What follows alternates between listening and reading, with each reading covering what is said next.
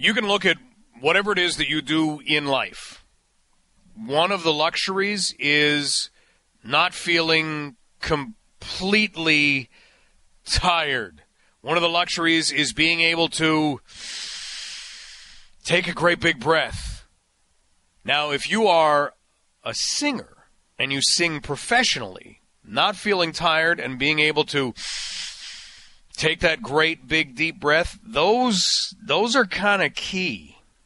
And we've heard so many different stories about what COVID 19 has done to the lives of so many people. Well, we are joined right now by Wendy Heal. And Wendy has been suffering from long COVID, long haul COVID.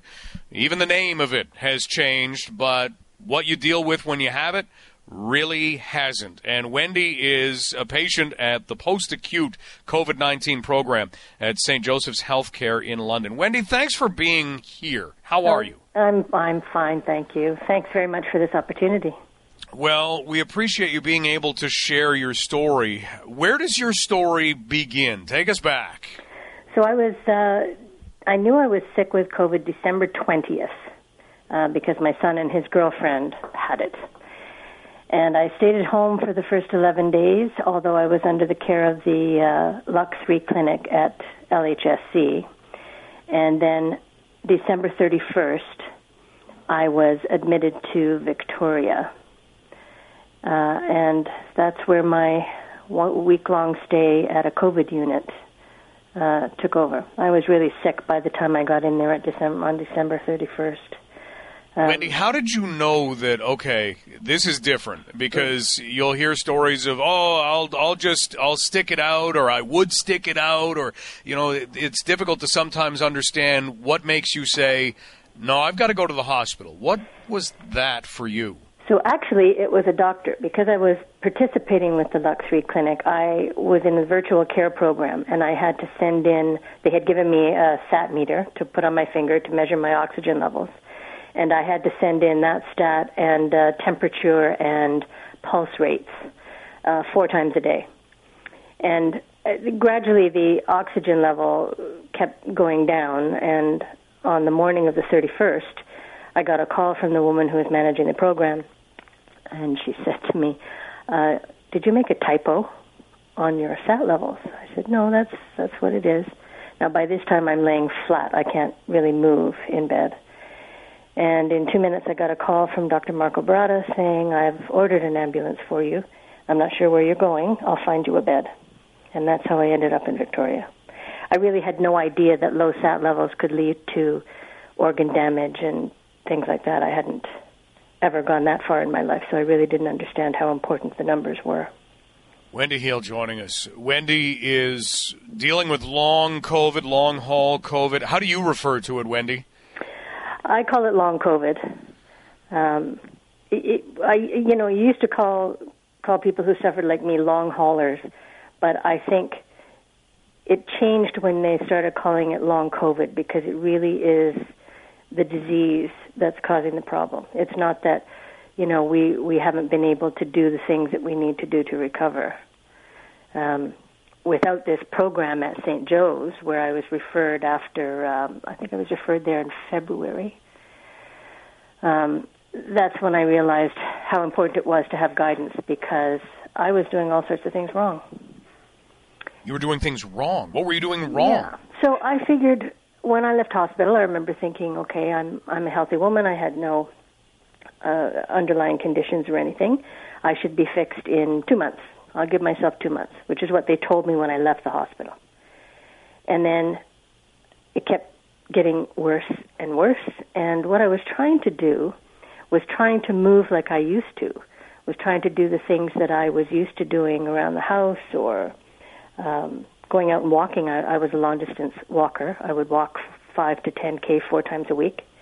I couldn't even walk down the stairs, and uh, my my trying to do it was actually making things worse because I was pushing through to exhaustion. You know, when we used to exercise, that's what they say. You know, push through it, push through it, which was the exact opposite of what I needed to be doing with COVID. We are talking right now with Wendy Heal, who has long COVID, diagnosed in December, ended up going to the hospital December 31st. Wendy, how frightening was it to be admitted to the hospital having heard other stories? I I was frankly terrified because I knew that that meant I had a very serious, severe case of the disease. And I really, at that point, could not breathe well on my own. I felt like I was drowning all the time. I I talk about uh, how it feels when you jump into a pool and you get water in your up your nose and in your throat and you're coughing and hacking trying to clear it so you can breathe. I couldn't clear it. I couldn't take a deep breath. I couldn't even take a shallow breath easily, and it became more and more painful just to try to breathe.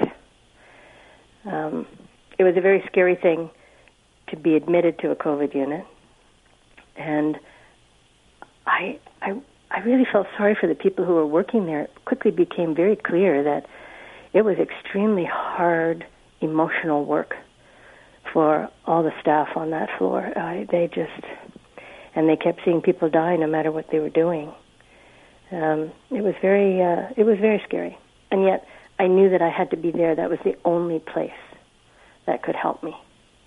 Um, and as I gradually got worse in that week, I did end up having a discussion with the uh, senior doctor on my team about ventilators. Uh, that would be the next step if my inflammatory markers didn't improve. I was going to be put on a vent. And um, believe me, that's a scary conversation you never want to have. Fortunately for you, those markers did improve. However, COVID is not gone. Wendy, what are the symptoms that you are still dealing with? So I am still dealing with fatigue, which is not just being tired. Fatigue means that all of a sudden your legs won't work. You have to sit down. You can't. Um, you really can't do anything. It stops you. Your body stops you, just like the emergency braking system on a car that we have now. It just says, "No, that's it, done." You stop and you know you quickly become aware that you don't want to be too far from a chair or from a bed or something like that. Um, at one point, I had started walking, and I got about half a block, and I had to. I kind of collapsed down to the curb and had to sit there for a while um, until I could recover. So fatigue is the worst. I still have um, brain fog and some memory problems. Everything is better, but I'm still not finished with it.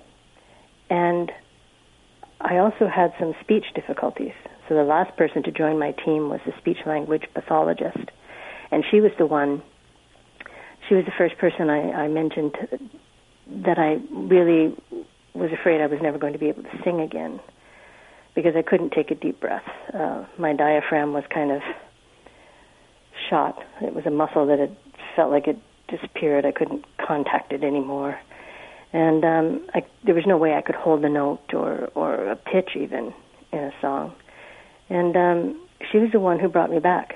She showed me the exercises I need to do, which I did religiously, and and the OT and the PT helped me with the uh, mental fatigue and cognition problems as well, giving me exercises to do, things to practice to try to uh, rebuild those neural pathways. And I think so. It affected you that much that it actually affected your ability to speak. Yes, I couldn't find the words. I would be hesitant, almost, almost as if I had a stutter, but nothing would come out.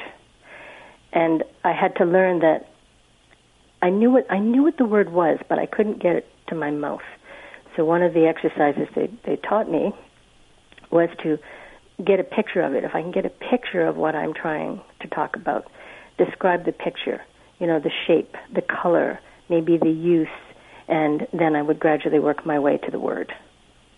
Um, it wasn't just like walking into a room and forgetting why you went there or forgetting the name of a person you had just been uh, introduced to. It was way, way deeper than that.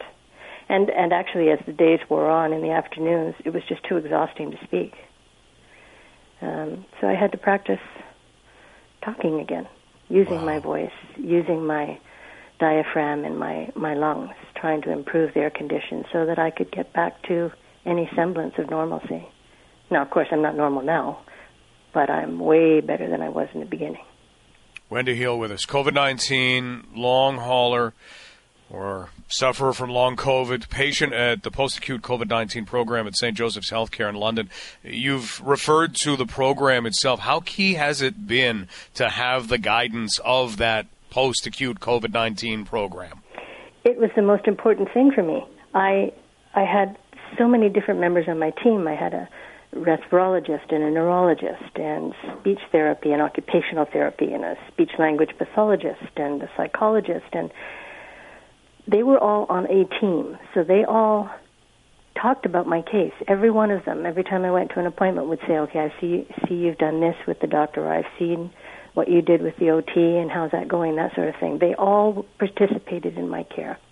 And i cannot imagine how i ever would have recovered to the state that I am now without their help and their guidance. And and one important thing that I got from them was reassurance that yes, it was going to take time, but if you do the things that we're asking you to do, you will improve. And when I first went into the program, I thought, oh, gee, am I going to be like this for the rest of my life? And now I know that I don't have to be like I was six months ago and you're feeling that.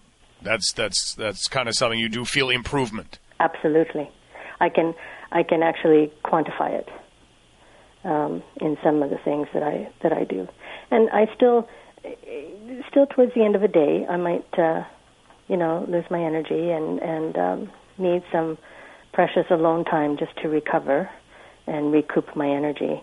Um, but I know now how to manage my energy levels. They've taught me how to plan uh, how to alternate an activity and rest.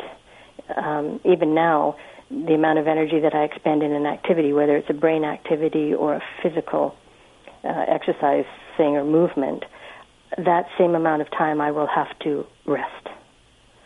Wow. So, depending on what's happening in my day, I knew I'd be talking to you for, you know, 10 minutes or whatever.